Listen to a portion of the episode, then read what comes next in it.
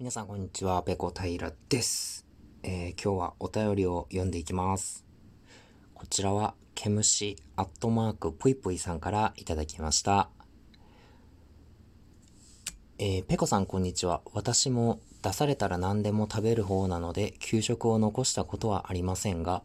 唯一柿だけは本当に苦手で、その日だけなかなか早く食べられず、後ろの席に移動して、半泣きになりながら柿を食べていた記憶があります。かっこ笑い。秋は美味しい食べ物がたくさんあるので好きですが、同じように柿も姿を現すので、少し嫌な気持ちになります。PS、私も混ぜご飯大好きです。えー、というわけで、ケムシさんどうもお便りありがとうございます。こちらは、えー、シャープ213体調が悪くなるほど苦手だった給食のメニューっていうエピソードに関するお便りですね。うんうん。いや、誰しも、これはちょっと苦手だなっていう食べ物あると思うんですけど、あの小学校の時とかってなんであれを無理やり食べさせるんですかね？なんかあれ謎ですよね。えー、食べ、全部食べ終わるまでえー、移動できませんみたいな いつまでも残って食べてる子いましたよね。あれってなんかもう嫌いになるだけだからやめた方がいいと思うんですけどね。で、大人になると苦手なものを無理して食べる機会ってなくなるじゃないですか。なんか別にそれ以外のもので栄養を補ったりとかっていうことができるから、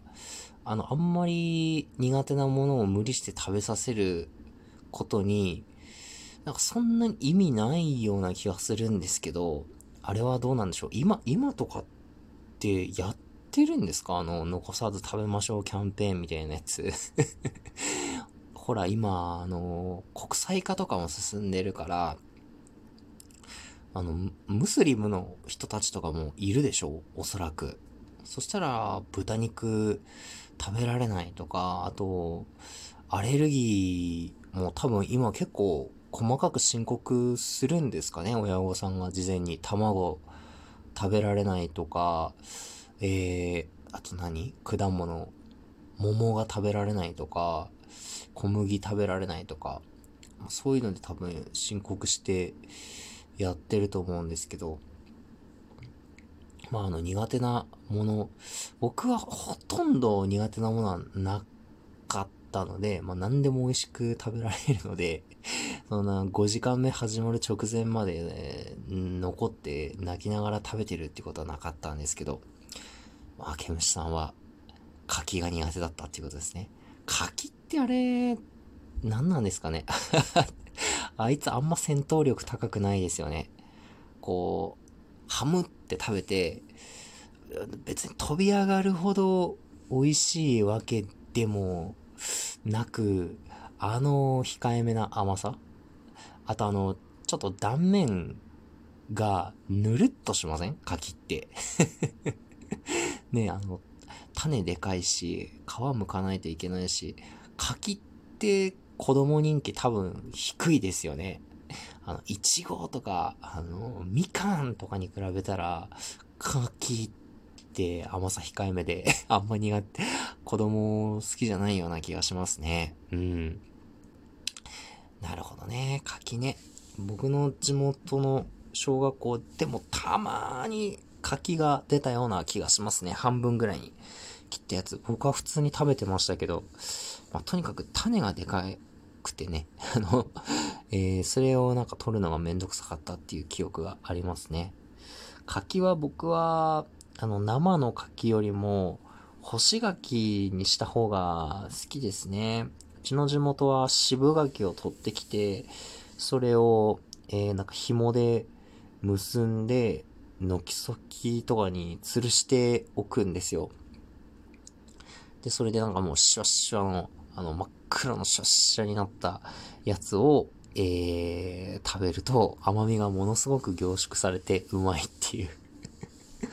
あ生の柿よりも僕は干し柿の方が好きですね。えー、毛虫はどうでしょう？干し柿だったらいけるとかあれば教えてくださいね。はい、そしては、えー、そしては？そしたら次のお便りです。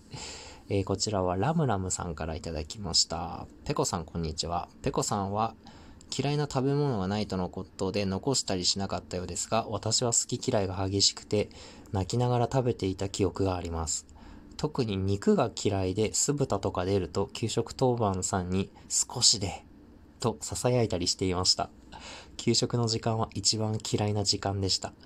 今お肉は平気になりましたが、やはり酢豚はあまり得意ではありませんね。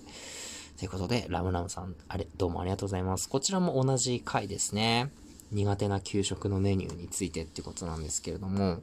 肉が嫌いって、ええー、珍しいですね。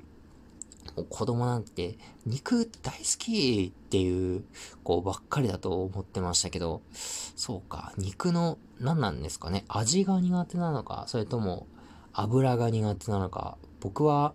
味は好きなんですけど、豚肉の油がダメで、あの、一定量を超えるとですね、もう胸焼けして気持ち悪くなってしまうんですよ。だから未だに豚肉の、だからとんかつとか味は好きなんですけど、そんなにたくさん食べられないですね。うん。そうか、ラムラムさんは特に、ね、酢豚とか出た時に、あの、涙をポロリとこぼしていたわけですね。あの、酢豚も、あの、パイナップル入れる入れない問題ね。あれはパイナップルに含まれる酵素が、肉のこうタンパク質を、えー、分解して、なんかそれで柔らかくなるみたいなことですよね。あれ、もともと取ってたって聞いたんですけど、パイナップルとか、調理で使ったら、盛り付けする前に取り除いてた。でもなんかそれをなんかいつかのタイミングで、もう誰かわかんないんですけど、誰かがいつか、えー、そのままやっったらなんか人気が出て、えー、そのまま酢豚、パイナップル入り酢豚が定着したみたいな話聞いたんですけど、えー、何にも裏取ってないので皆さんで調べてください。あの、酢豚は僕は、あの、肉部分よりも、あの、パプリカの、あの、カリカリの、あの、まだこう、芯が残ってる感じのパプリカがあんま好きではなかったたかな。うん。今は普通に食べられますけども、なんかあの赤とかね、黄色とかのパプリカがちょっと硬い状態で入ってるのがあんまり好きではなかったですね。あと、うちの家庭は、あのー、晩ご飯とかで出てくるとき、酢豚じゃなくて酢、酢鶏だったんですよ あの、豚肉じゃなくて、あの、鶏肉。普通は酢豚はなんかこう、あの、角煮に使うような、ゴロッとした肉を多分使うと思うんですけど、うちはなんか鶏肉ですね。あの、安上がりだったからだと思うんですけど、酢豚じゃなくてよく酢鶏が出てましたね。うん。鶏肉、僕は肉類の中では鶏肉が一番好きですね。もう煮てよし、焼いてよし、揚げてよしで。ね、焼き鳥もうまいし、バンバンジーもうまいし、えー、それからなんだ、鶏の唐揚げもうまいし、もう、鶏肉は大好きです。本当に。ありがとうございます。ありがとうございます。あ、一つ面白いこと思い出したんですけど、日本だと鶏肉といえばもも肉がポピュラーだと思うんですけど、えー、僕がちょっとだけ住んでいたメキシコではもう圧倒的に胸肉が人気でしたね。もも肉なんてもう多分骨がついてあるのがちょっと並んでるぐらいで、スーパーに。ほとんど胸肉でしたね。うん。なん、なんでなのか、日本人の感覚だったら、あのジューシーでね、柔らかいもも肉の方が人気出るんじゃないかなって思うんですけど、メキシコだともっぱら鶏肉って言ったらもう胸肉が出てきてましたね。はい、えー、それでは今日はね、えー、つい先日公開した学校の嫌いだった給食のメニューについて